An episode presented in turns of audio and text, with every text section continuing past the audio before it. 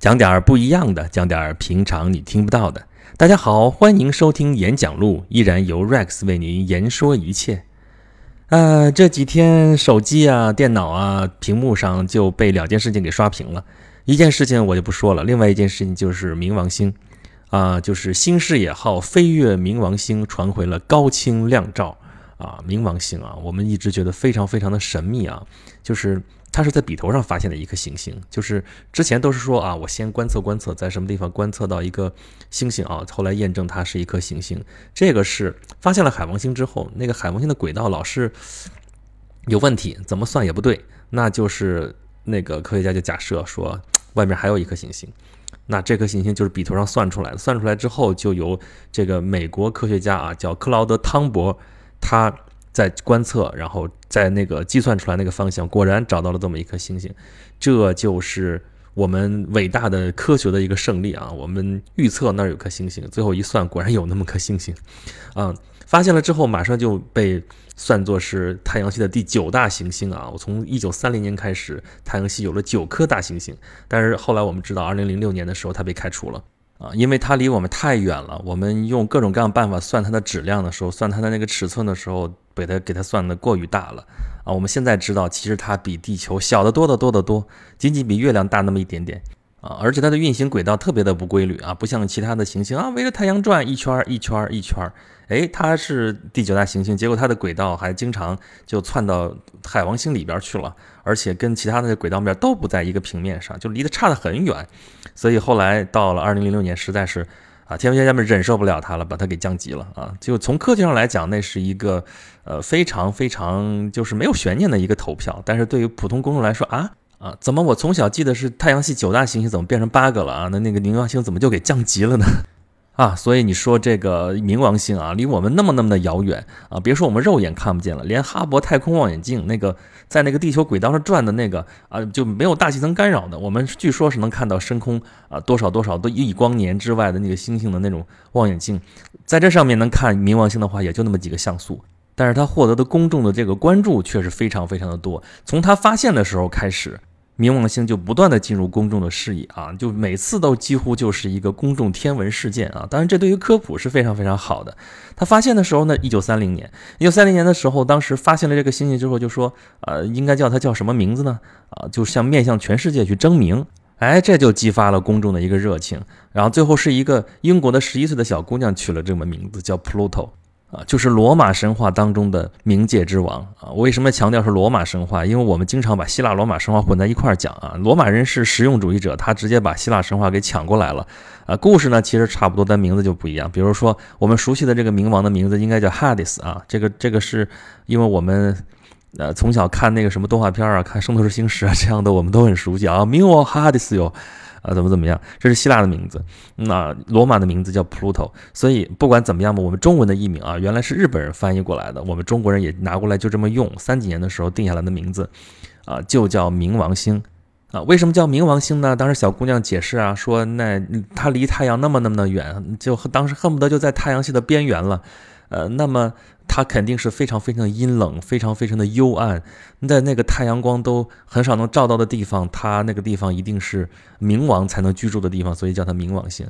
呃，纯粹是想象啊，因为我们现在看到，就是这次这个新视野号掠过冥王星的时候，我们看到它一点也不阴冷，它并不是一个非常非常丑陋的一个星星，它甚至有一颗巨大的心形的一个暗斑啊，就一颗桃心儿在那儿远远的。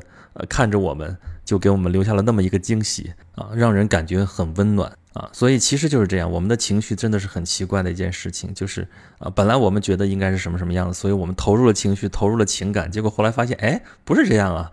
那然后我们的情感就跟着再一次波动啊。比如说上一次被那个冥王星被从大猩猩的那个行列当中给开除的时候也是这样啊。我觉得最伤心的可能就是啊。天蝎座的朋友们，为什么呢？因为从所谓星象学里边来说啊，占星术这套东西来说，呃，那个天蝎座的守护星是冥王星啊，当然了，这是发现冥王星之后才定成这样的，在之前没有发现冥王星的时候，它是火星啊，当时也相安无事，无所谓。但是，它既然已经当了几十年的守护星，然后突然一下子告诉说它啊已经不算是大行星了，那么守护星是不是也不算了呢？啊，所以主流的观点呢就是不算了嘛，那就是那个天蝎座的守护星再改回来，原来是火星，现在还是火星啊。当然有一批死硬派就是说不行啊，我冥王星啊，一想想都觉得激动啊，对？冥王星多么神秘，多么让人捉摸不定的一个一个。意象一个呃形象啊，所以我的天蝎座的守护星永远永远永远是冥王星，也有 OK 无所谓，反正我狮子座是太阳，这个守护星一般来说不会被开除的，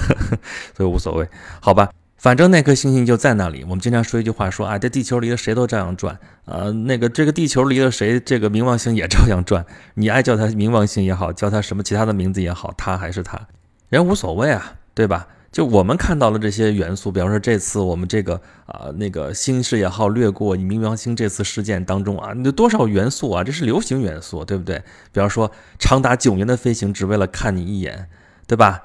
然后这个新视野号里边有他那个发现者，就是那个汤博的骨灰啊，有杨四啊，就象征意义嘛，就是他本来是发现了这颗冥王星，现在他成了离冥王星最近的人，当然他人已经不在了，但他身上的某些物质还是到了离冥王星最近的。地方啊，对吧？这也是挺能博人眼球的，对吧？还有就是我刚才说发现那个大大的那个心形的斑，但这种斑其实我们之前也干过这事儿啊。比方说我们当时在那个火星表面上不也发现一张人脸吗？啊，但是后来从别的角度看就不是人脸了，这完全是人想象出来的一个东西啊，对吧？我们地球人干这样的事儿还少吗？比方说，我记得我们当时去什么溶洞啊，我就不说是什么洞了啊，看到那个石钟乳和石笋，对吧？上面垂下来的叫石钟乳，底下长出来的叫石笋。啊，说那个有千奇百怪啊，有八仙过海啊，有什么哪吒闹海啊，有什么孙悟空摘蟠桃什么，我我真没看出来啊。跟我们说，你仔细看那个，那最像了，那像狐狸。我说从哪个角度像？看像狐狸啊？你看那是爪子，那是脑袋，真没看出来。反正人家本身就是块石头，也无所谓。啊，这个星星也是一样啊，就是本身这个星星就不在地球上呀，它离我们地球人其实非常非常的遥远，我们这辈子都都估计都够不着他们。但是它却跟我们的生活发生着那么密切的关系啊！远的来说，就是说我们凭这个星星星象，我们定我们的吉凶祸福，这就是占星术嘛。这套东西一直流传到现在，在在我们都市流行文化当中还占有一席之地。我们见面很少有人说，呃，说不上来自己星座是什么的，对不对？这个文化已经相当的普及了。通过各种流行文化，通过天天有一堆呃小巫婆在说那个星座运程啊，我们大家说对说的太准了，我。啊，反正我是不知道各位大仙儿们是怎么能掐会算算出来的。反正，呃，我们也尊重这个职业吧。呃，啊，我们现在可能娱乐性更强一些，但是在过去的年代里面，这种东西可是要人命的啊！啊，大到影响一个国家，啊，小到影响几个人啊。比如说我们耳熟能详的，就是什么哥白尼、布鲁诺、伽利略，对吧？这星星它到底是围着地球转还是围着太阳转？哎，这就可以杀人了。啊，但其实人家星星该怎么转还怎么转，啊，其实争来争去，最后我们争的根本就不是星星到底怎么转，我们争的是我们脑子里面的观念。啊，这么说吧，太阳和地球这两个，他们其实是在做相对运动啊，相对的圆周运动。你既可以说，呃，它是地球是围着太阳转的，也可以说是太阳围着地球转的。只不过，如果我们拿地球做参照系，拿它做中心来算。啊，这样的话呢，太阳还有其他星星这个运算就会非常非常的麻烦，这个运转可就复杂了去了。啊，这当时地心说的麻烦一点就是，啊，你那个行星它就不按照那个规律转呢。原来说它是个围着圆转，结果那个行星为什么叫行星呢？就是它在一个相对来说恒定的一个背景下面，就是其他的星星都叫恒星嘛。为什么叫恒星？就是因为那星星基本的相对位置是固定的，啊，基本上不怎么动的。其实动，但是我们一般来说在很短的时间之内是看不出来的。但是行星它在这个这个天幕之下，它是一会儿朝前走，一会儿又回回回头啊，就像我们这几天经常说什么水逆啊，水逆什么叫水逆？水星本来是按的那个轨道应该朝前走，比如说啊，朝那个方向走，结果哎，它又回来了，回来的时候下一天可能它又不动了，叫就就叫啊去啊什么逆啊什么流啊，就这样东西，所以它老是没有这个规律性，就是这就是因为我们站在地球上去观测。啊，看到的就是这样的一个变化，它会非常非常的复杂。你如果还想用圆周运动来解释它的话，啊，那就麻烦去了。就是你一个圈嘛，这就一个轮子啊，在这个轮子上转啊，这个轮子上面呢还得加个小轮子，小轮子上面还得加小轮子，等等层层层弄弄了几十层轮子，哎，最后你能不能算出来？还勉强能算出来吧，就这么一个事儿。但是如果你是以太阳为中心算这个事，就会相对来说简洁很多。其实差别就是在这儿啊，但是我们就因为这个到底把谁放在中心的这个位置，我们就能够折腾那么几百年，最后还能把人折腾死。啊，就就拥护捍卫某种学术的人，最后会掉脑袋，会被火烧死啊！这也是细思恐极啊，想想都是醉了。但我们好好想想，你说地心说不对，那日心说就对吗？哥白尼说太阳是宇宙的中心，我们现在知道太阳也不是宇宙的中心，对吧？太阳后外边有好多好多这样类似的星系啊，在银河银河我们银河之外还有好多的河外星系，这是我们现在知道的天文知识，对不对？啊，所以日心说也其实也不是那么回事儿。啊，但是其实你反过来想呢，宇宙什么叫宇宙啊？那就是时间空间往无限延伸，那就是宇宙。只要往外去，那就是宇宙。那无边无界，那其实谁是中心有什么？Who care？这事儿有什么关系呢？对不对？我照样可以说，我地球还是宇宙的中心，这有什么不可以呢？只不过以从地球为参照系来说的话，这事情可能复杂一点，麻烦一点，仅此而已。那我同样也不能说啊，那以银河为中心行不行啊？也不是这样。啊，所以说这件事情最后变得可能就无关紧要，啊，我们每一个人也是这样。我们打小的时候就是父母疼爱啊，长辈疼爱啊，这样，然后从小，尤其我们这代人啊，号称小皇帝、小公主什么的，好像啊，所有人都围着你转啊，你就觉得你可能是这个世界的中心啊。但是等到你进了社会之后，发现每个人都是小皇帝，每个人都是宇宙的中心，那最后就。那就自己发现痛苦的发现自己不是中心，这就跟我们人类发现地球不是宇宙的中心其实是一样的。为什么接受不了这个现实？这个情感上接受不了啊，相当于把人类从地球的中心给赶到了外面去，赶到了边缘去。这这这这这本来是上帝的宠儿，这家伙相当于是被流放了。这个每个人其实也有这么一个经历，就是从呃幼年期、少年期到青年期，呃这么一个过渡的时候，就会有这么一个。呃，经历啊，一般人都会有，就是本来觉得自己啊，一切的世界应该是围着我转的，后来发现根本不是，有多少多少事情你是无法控制的，最后，呃，反而走向另外一个极端，就觉得我什么都控制不了，我不光是不是宇宙的中心，我还是呃一个飘飘荡荡的一个流浪者，呃，类似这样的一种感觉，所以很多人都会有这样的情绪啊。那么怎么样才能走出来呢？那就是突然有一天你会发现啊，世界既然那么大，那么。呃，世界是无限大的话，我依然可以是我的这个世界的一个中心，这没有任何的问题啊。虽然看上去好像也还是以啊能够从自己的角度去考虑这些问题，但是已经跟之前就完全不一样了，因为这样就获得了自信，获得了一个真真正正的一个自信，而不是那种虚幻的那种自信啊。当然不是说以自我为中心那种自私自利啊，那那是另外一回事儿。我只是说，我们对这个世界的看法，很多人都会经历这么一个过程。但是你说这个世界变化了吗？啊，其实世界也在变，但是在这个过程当中，变得最多的其实应该是自己啊。那么相对来说，社会可能变得还快一些啊，尤其是我们最近这几十年，可能是人类有史以来啊，就是变化最快的那么几十年啊。但是你放到宇宙的尺度上来讲，那是非常非常渺小的。我们有限的个体面对无限的时间，还有无限的空间啊，那我们几乎就是连那一个像素点都没有啊。其实就是我们那么渺小的生命啊，在那个无限的时间和空间面前来折腾我们那点有限的生命啊，要能折腾出花来啊，那就是文化啊。比如说刚才说的这个星象文化。啊，这个我们现在说啊，星座啊，刚才说天蝎座啊，刚才说这个冥王星啊，这个那个这个这个冥王星的那个卫星叫喀戎，喀戎这也都是希腊神话里边的名字啊，这样一套体系啊，是吧？这是西方的一套体系，但是同样这个星空，我们古代的中国人看就不是这样。那你说谁对谁错呢？没有谁对，没有谁错。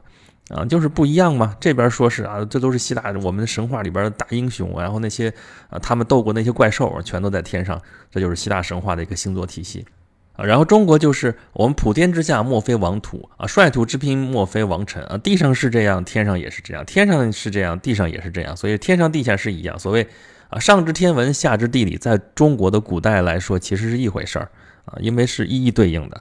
啊，那这套体系就是所谓我们三元二十八宿的这套体系，它又是另外一套说法。看吧，这就不是个对错能说明的一个问题。但是是不是同一片天空呢？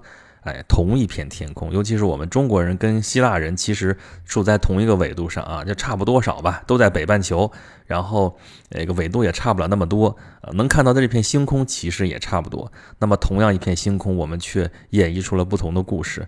但是星空可就任你折腾吧，但是人家该怎么样还是怎么样。就像孔子讲的“天何言哉”，是吧？“天何言哉？四时行焉，百物生焉。天何言哉？”老天说什么话呢？我也不要说什么话了！孔夫子说：“我要学老天。”啊，从这个角度上来讲，其实这个老天啊，这宇宙啊，跟那个神话故事里面讲的那些神们还是很像的。就是反正神高居云端，跟世人没有什么关系啊，根本不在乎世人。啊，神话时代的时候是有交流的啊，就是那个传说啊，都是神话，希腊神话、那个中国的神话呀，各个民族的神话传下来的时候啊，那时候神跟人是可以直接沟通的。但是在这些各个神话当中，都有那么一个环节，说啊，神和人就中间断绝了联系啊。中国就有啊，那个绝地天通啊，就是那个神和人之间交流的那个通道就这么被被斩断了啊，所以神和人之间再也没有了关系，分道扬镳。那么对于不信神的这个现代人来说，这真的无所谓，我们就是拿它当故事来听，啊，那么如果是对于神来说的话呢，那如果真有，比如说像这种冥王星啊，真的有冥王，那他也不 care，因为跟他跟我们没有关系。所以说，对于人类这种狂热的这些想法，你这投入的感情也好，投入的这些精力也好，我们怎么怎么去演绎它也好，这些故事我们爱怎么说怎么说，人星星根本不在乎。那么冥王。冥王星也不在乎，冥王也不在乎，是吧？但是我们在乎，我们这是我们文化的一部分啊！你看，对于这种深空探测啊，这种外太空的这种探索来讲，经常会有人问说：“你花那个钱干嘛呢？你花那么多钱，你还不如管管我们这个世界上还有那么多人贫穷，那么多人在挨饿，你这些钱，你干点干点什么不好呢？救济灾民不好吗？”你把钱都投入到这上面，你根本看不见有什么用呢？你就算好，OK，你到了冥王星了，你看到它长什么样了，有什么用呢？啊，这种完全实用主义的这种这种考虑，你说它有没有道理呢？从他这个角度来讲是有道理，但是，好吧，即使是从完全实用主义的角度来说的话，我们也是放长线，眼光放长远一些，对不对？啊，我们不只是为了满足我们的好奇心才去探索外太空啊，而且是呃为了我们可能不那么急迫的需求，但是。它很重要啊，所以从这个意义上来说，人类拍到了冥王星的高清照片，这个事情对人类来说很有意义啊。冥王不 care，但是我们 care。好了，我们今天借着冥王星这个事儿呢，又扯了一大堆啊。有关于天上的星星这些事情，我们后面会有一个专题专门来说这块的东西啊，可能会稍微往后放一放。那么下一期呢，我们可能会讲一个另外一件跟这个东西会有关联的一些事情，啊，也可能会讲的多一点，啊，敬请期待。呃，节目结束的时候呢，还是请大家，如果您对我们节目有什么意见的话呢，欢迎您在听到这个节目的平台下面给我留言啊，我基本上都能看得到，或者你可以关注我的微信公众号“轩辕十四工作室”啊，在里面呢。呃，会有一些，当然除了这个节目推送之外，有可能会时不常的会有点其他的一些东西，就当是小彩蛋吧。啊，欢迎大家常来吐槽。好，今天的节目就是这样，咱们下期再见吧。